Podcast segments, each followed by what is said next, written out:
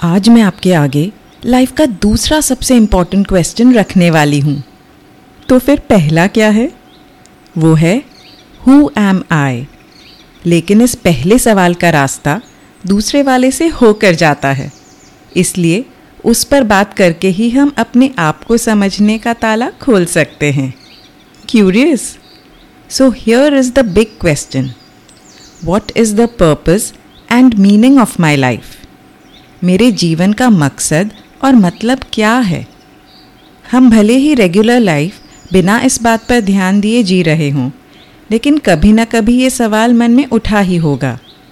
हमने क्यों जन्म लिया और क्यों एक दिन मर जाएँगे? और इस बीच क्या करने आए हैं? इतना बड़ा संसार, जिसमें इतना कुछ है, इतने लोग हैं, और उसमें छोटी सी मैं, मेरे होने या ना होने से क्या फ़र्क पड़ता है? मेरा एग्जिस्टेंस यूजलेस तो नहीं।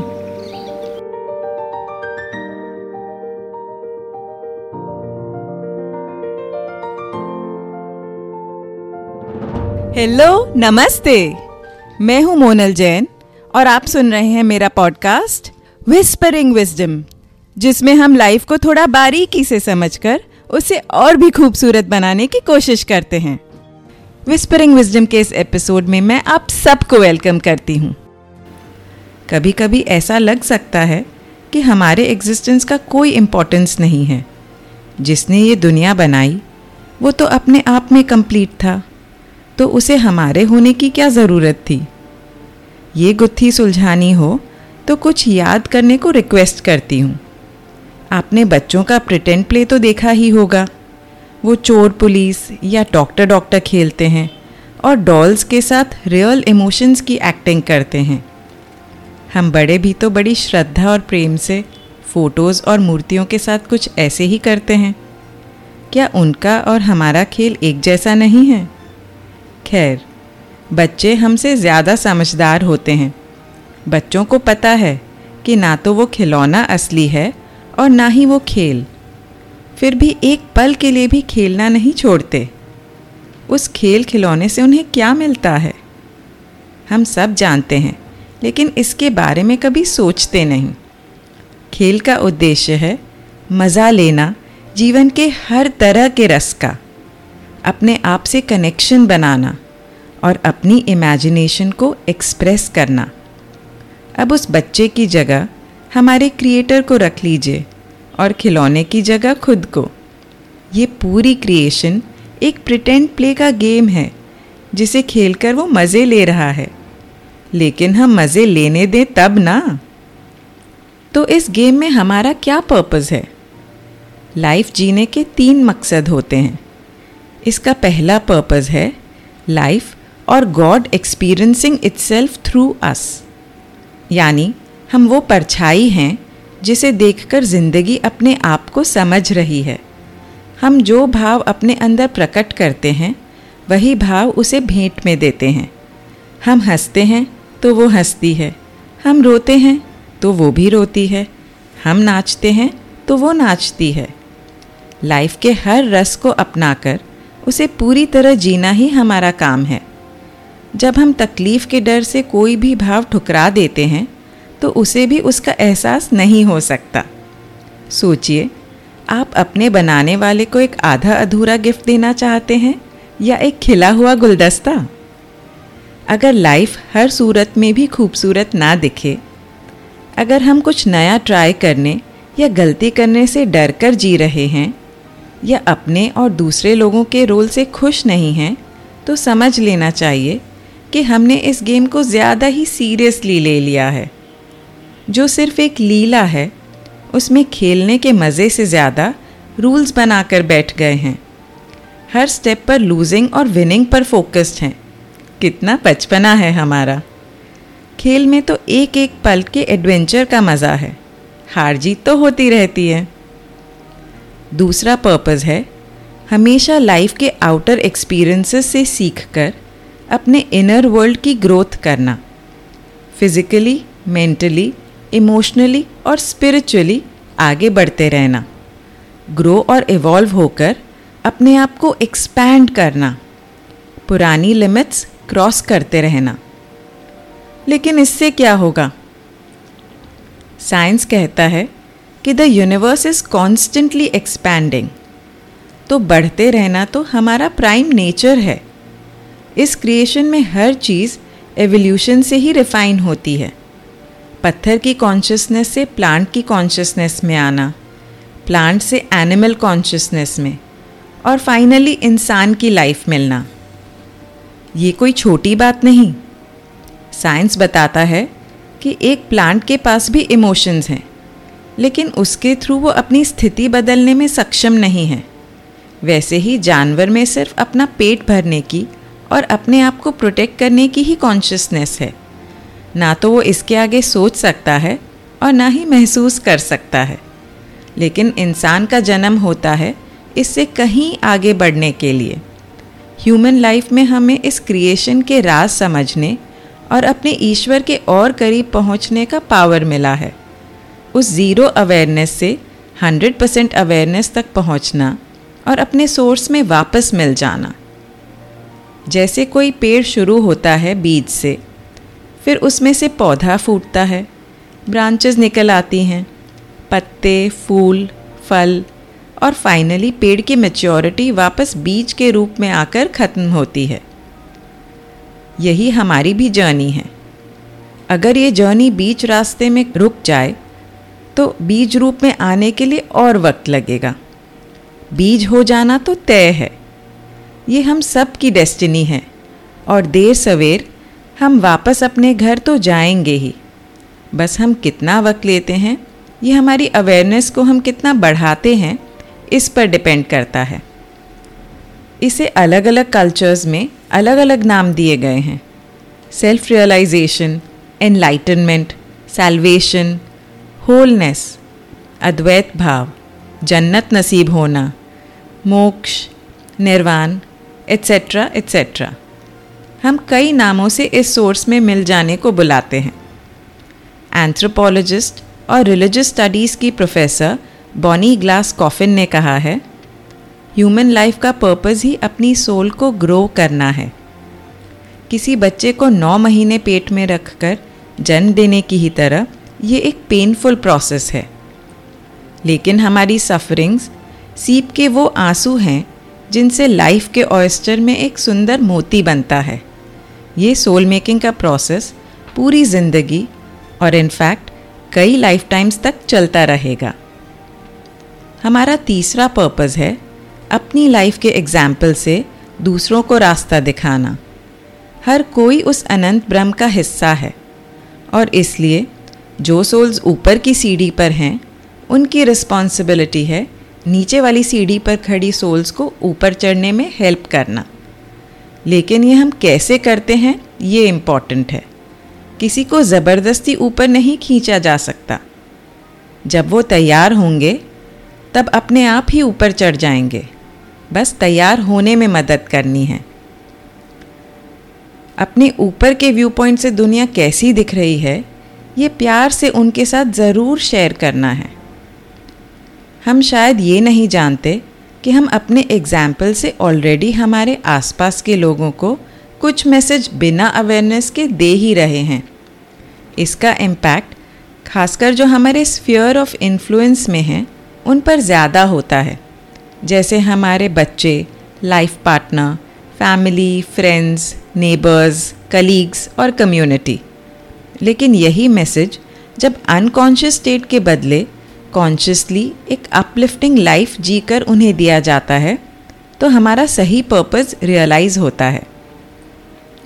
अगर कोई बच्चा अपने पेरेंट्स को लाइफ के चैलेंजेस से भागने के बदले फेस करते हुए देखेगा तो उसे यही मैसेज मिलेगा। और फिर अगर पेरेंट्स उस पर भी ट्रस्ट दिखाएँ कि वो भी फेस कर सकता है तो वो ये पक्का सीख जाएगा। उसे बोलकर सिखाने की कोई ज़रूरत नहीं। हम सबने दुनिया भर को सुधारने का बीड़ा उठा रखा है। हमारे पड़ोसी से लेकर ट्रैफ़िक में अनजान लोगों तक, और कभी कोई लीडर, कोई सिस्टम, किसी जाति या देश की गलतियाँ निकालते रहते हैं। एक अच्छी दुनिया देखने का हमारा डिज़ायर बहुत नेक है। बस उसे अंजाम देने का तरीका थोड़ा चेंज कर लेते हैं। जो चेंज हम दुनिया में देखना चाहते हैं वही चेंज को जब अपनी लाइफ में ले आएँगे तो हमारे एग्ज़ाम्पल से हम लोगों को फोर्स या इन्फ्लुएंस करने के बदले इंस्पायर करेंगे। एक स्टोरी सुनाती हूँ। बहुत साल पहले, एक पर्शियन मर्चेंट को उसके इंडियन व्यापारी ने एक तोता गिफ्ट किया। तोते की सुरीली आवाज़ उसे बहुत पसंद थी। वो उसे एक बड़े मज़बूत पिंजरे में बंद करके रखता था। जब मर्चेंट इंडिया जाने लगा तो उसने तोते से पूछा कि उसके लिए वहाँ से क्या गिफ्ट लाए। तोते ने कहा कि आपको अगर वहाँ मेरे भाई बंधु मिलें तो उन्हें मेरा मैसेज देना कि मैं यहाँ कैद में जी रहा हूँ और वहाँ वो आज़ाद उड़ रहे हैं। क्या ये सही है? और मेरे लिए उनके पास क्या सलाह है? मर्चेंट ने जब इंडिया में तोतों का झुंड देखा तो यही बात कह दी।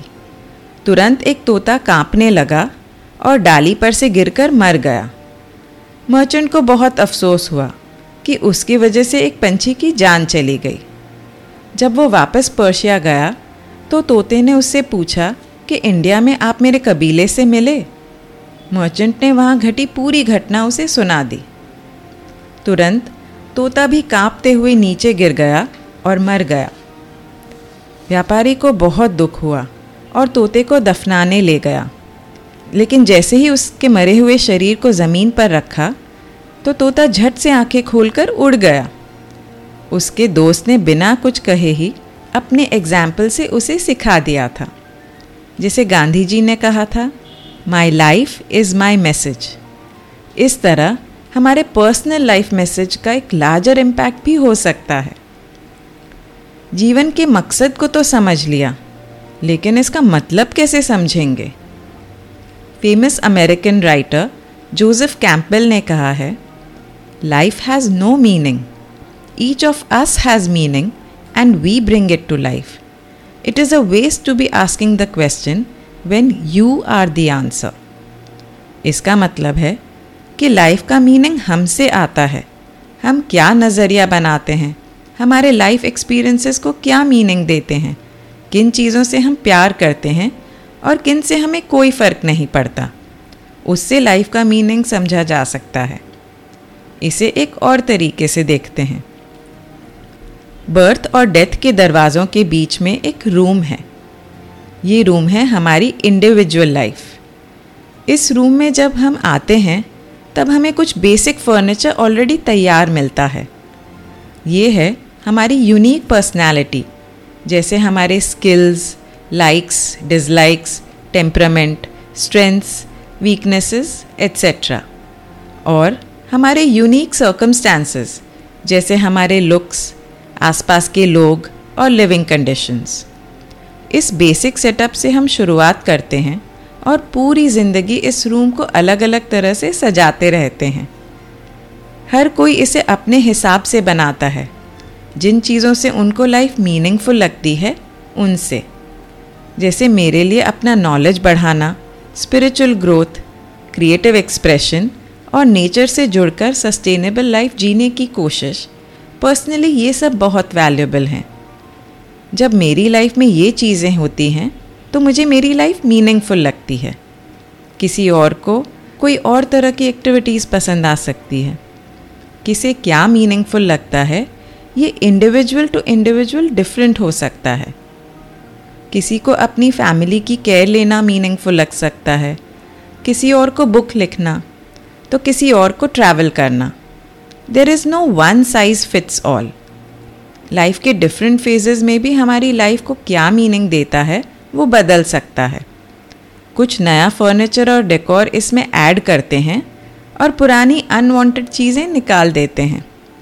जैसे बचपन में टीचर का अप्रूवल और फ्रेंड्स का साथ मीनिंगफुल था तो शादी के बाद नई लाइफ और रिलेशनशिप सेटअप करना वैल्यूएबल हो गया। हम लाइफ में मेनली तीन तरह से मीनिंग ढूंढते हैं। पहला, अपने अचीवमेंट्स के थ्रू हम जब अपने छोटे बड़े टास्क पूरे कर लेते हैं, कोई सोचा हुआ लक्ष्य पा लेते हैं और अपने सपने साकार कर लेते हैं तो सक्सेसफुल महसूस करते हैं। ये हमें संतुष्टि का एहसास देता है और जीवन में और आगे बढ़ने की प्रेरणा देता है। दूसरा, हम मीनिंग पाते हैं हमारी वैल्यूज़ या मूल्यों को फॉलो करके। जैसे, अगर कोई नेक काम में हमें विश्वास है तो उसके लिए कुछ करना। लाइक एनिमल शेल्टर में मदद करना या एक माँ जैसे बच्चे का ध्यान रखकर जो तृप्ति महसूस करती है। ये वैल्यूज़ से मिलता है। तीसरा लाइफ को मीनिंग मिलता है कोई तकलीफ़ या सफरिंग के टाइम में, उसकी तरफ़ एक नया पॉजिटिव एम्पावरिंग एटीट्यूड बनाने से। जैसे अगर कोई लाइफस्टाइल डिज़ीज़ हो जाए तो ये सोचना, मुझे ये बीमारी आई है तो ये एक हेल्दी लाइफस्टाइल फॉलो करने का रीज़न बन गई है। ये मेरे लिए प्रॉब्लम नहीं, बल्कि एक मोटिवेटिंग फैक्टर है। इससे हम नेगेटिव को एक पॉजिटिव मीनिंग दे देते हैं। हर इंसान के लिए लाइफ का मीनिंग अलग हो सकता है, क्योंकि ये बहुत पर्सनल है। कई बार हमें जो इम्पोर्टेंट और मीनिंगफुल लगता है, हम एक्सपेक्ट करते हैं कि दूसरों को भी लगे। कभी हमारी फैमिली फ्रेंड्स या हमारे वर्क प्लेस में। लेकिन ऐसी एक्सपेक्टेशन पूरी ना भी हो। और बहुत बार हम इससे दूसरों पर हमारे लाइफ का मीनिंग उनके लाइफ में अपनाने का बोझ डाल देते हैं। हम चाहने लगते हैं कि उनको भी लाइफ में वही चीज़ों से मीनिंग मिले, जिससे हमें मिलता है। लेकिन ऐसा करना बड़ा अनफेयर है। अगर मैं डॉक्टर हूँ, जिसे लोगों की मदद करके खुशी मिलती है तो मेरा बच्चा डिज़ाइनर बन के क्यों खुशी नहीं क्रिएट कर सकता? जब वो खुद खुश होगा, तभी दूसरों को भी खुशी दे पाएगा।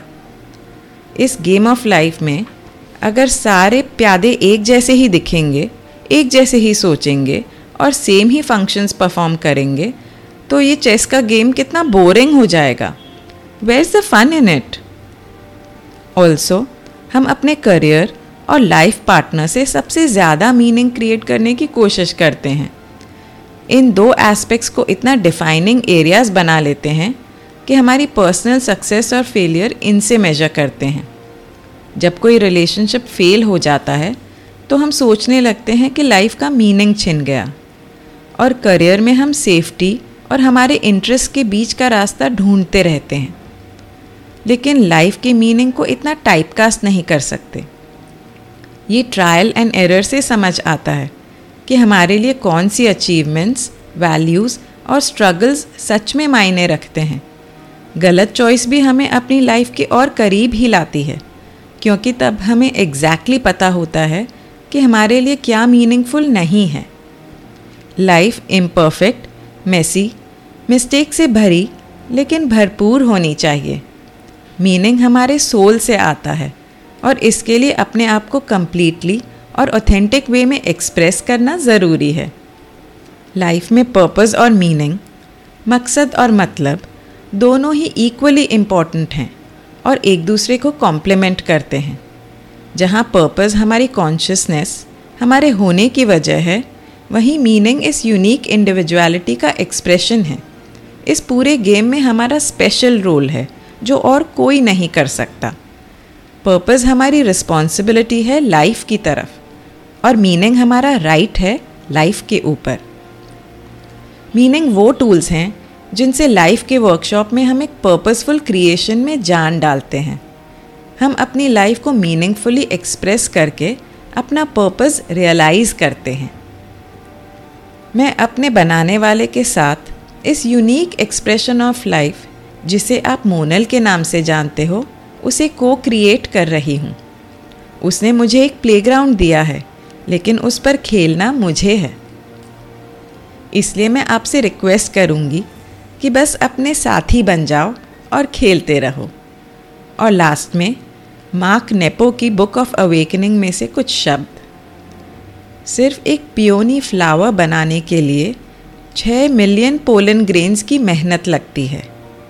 एक सैलमन मछली को पूरी ज़िंदगी लग जाती है अपने घर वापस आने में। इसलिए निराश मत होना। अगर एक जन्म बीत जाए अपने प्यार को ढूँढने में या अपनी दिल की आवाज़ तक पहुँचने में, यहाँ कोई रेस नहीं। बस चलते जाओ। इस एपिसोड को सुनने के लिए मैं आप सबको थैंक यू कहना चाहती हूँ। अगर इनमें से कुछ विचार आपको अपने से लगे, कहीं मन को छू गए तो आप मुझे मैसेज कर सकते हैं इंस्टाग्राम या फेसबुक पर। मेरे बारे में और जानना हो तो मेरी वेबसाइट पर आप देख सकते हैं। इन सब की डिटेल्स नीचे डिस्क्रिप्शन में मेंशन की गई हैं। आप जिस भी ऐप पर मुझे सुन रहे हैं, उस पर मुझे फाइव स्टार रेटिंग देना मत भूलिएगा। और अगर आपको मेरी बातें अच्छी लगें तो मेरा शो सब्सक्राइब भी कीजिए। विजडम एक सागर की तरह है, जिसमें जब जब हाथ डालो, तब तब एक सुंदर मोती मिलता है। लेकिन उस मोती की चमक कोई एक के लिए नहीं, पूरी दुनिया के लिए है। और इसे जितना शेयर करो, उतना ही इस मोती की चमक बढ़ेगी।